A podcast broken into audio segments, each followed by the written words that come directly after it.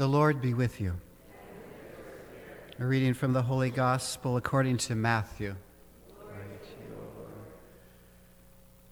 Jesus told his disciples this parable The kingdom of heaven is like a landowner who went out at dawn to hire laborers for his vineyard. After agreeing with them for the usual daily wage, he sent them into his vineyard. Going out about nine o'clock, he saw others standing idle in the marketplace. And he said to them, You too go into my vineyard, and I will give you what is just. So they went off. And he went out again around noon and around three o'clock and did likewise.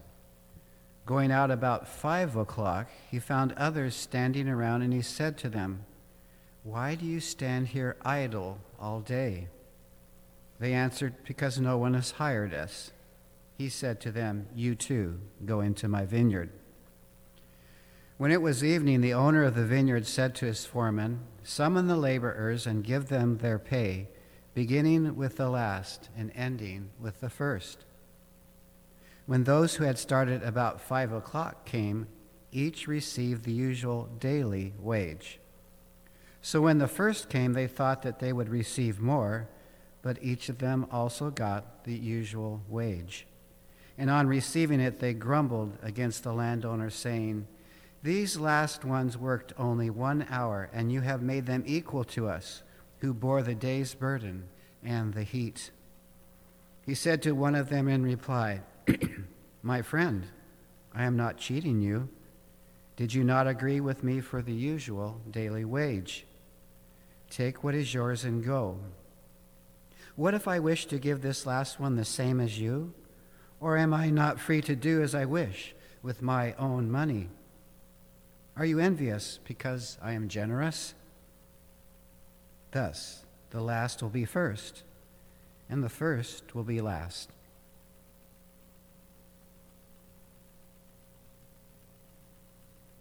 The Gospel of the Lord.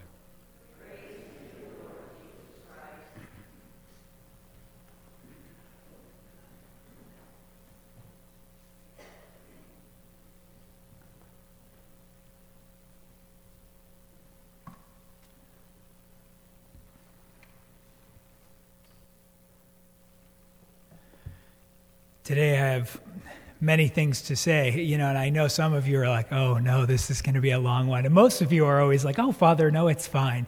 But I know there's a few of you that are probably lamenting it already. But um, so we're just going to read this whole book here today. That's what's going to happen. Um, actually, one of you, one of you generous parishioners, actually gave. I, this shall remain nameless, but many of you are very generous, and, and somebody gave me this book that's called "Return" by Brandon Vogt. He's one of the content directors for Word on Fire Ministries of, of Bishop Barron, and this is just something uh, I had highlighted, and there was um, this was kind of in reference to some of the abuse scandals in the church, and so, and this is how it starts. It says. We shouldn't be surprised that the church is full of sinners. After all, you and I are a part of it. As the famous saying goes, the church is a hospital for sinners, not a museum for saints. It will always contain liars, murderers, thieves, betrayers, and yes, even abusers. Jesus said the church is like a field that is mixed with wheat and weeds. Only at the end of time will the two be separated. For now, we must move forward in a mixed field, a church where many people, including us at times, fail to live up to the church's teachings.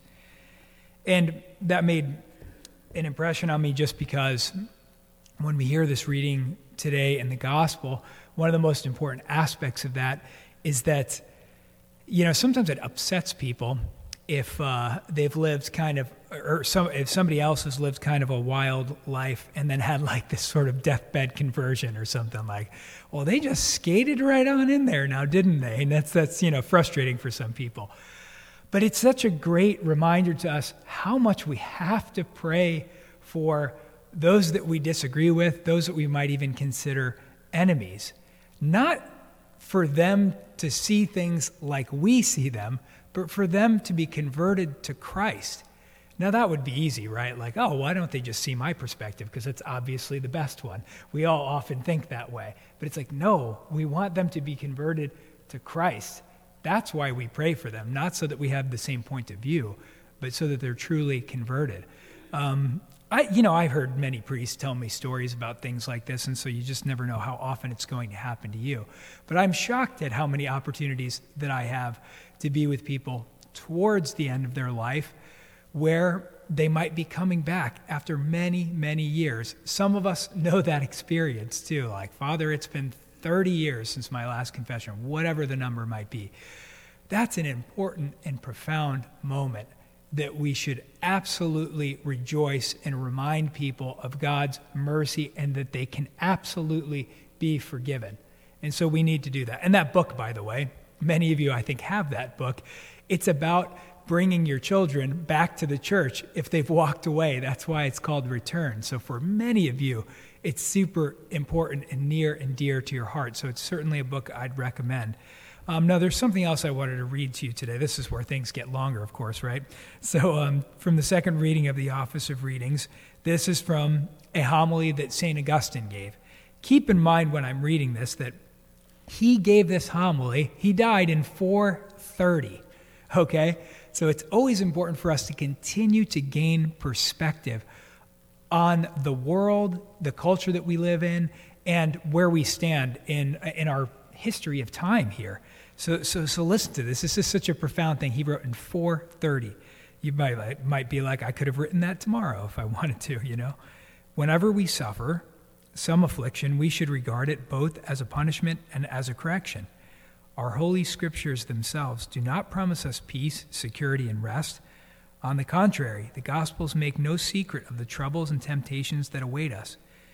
But it also says that he who perseveres to the end will be saved. What good has there ever been in this life since the time when the first man received the just sentence of death and the curse from which Christ our Lord has delivered us? So we must not grumble, my brothers, for as the apostle says, some of them murmured and were destroyed by serpents. Is there any affliction now endured by mankind that was not endured by our fathers before us? What suffering of ours even bears comparison? with what we know of their sufferings. And yet you hear people complaining about this present day and age because things were so much better in former times. I wonder what would happen if they could be taken back to the days of their ancestors. Would we not still hear them complaining? You may think past ages were good, but it is only because you are not living in them. It amazes me that you who have now been freed from the curse, who have believed in the Son of God, who have been instructed in the Holy Scriptures that you can think the days of Adam were good, and your ancestors bore the curse of Adam, of that Adam to whom the words were addressed. With sweat on your brow you shall eat your bread. You shall till the earth from which you were taken, and it will yield you thorns and thistles. This is what he deserved and what he had to suffer. This is the punishment meted out to him by the just judgment of God. How then can you think that past ages were better than your own? From the time of that first Adam to the time of his descendants today, man's lot has been labor and sweat, thorns and thistles. Have we forgotten the flood and the calamitous times of famine and war, whose history has been preceded precisely in order to keep us from complaining, complaining to God on account of your own times, of our own times? Just think that just think what those past ages were like. Is there one of us who does not shudder to hear or read of them? Far from justifying complaints about our own time, they teach us how much we have to be thankful for. I just absolutely marvel that that was written in 430. You know, it's just an amazing thing. But, but we know that God granted St. Augustine wisdom through a lot of suffering and pain and his own return to the church.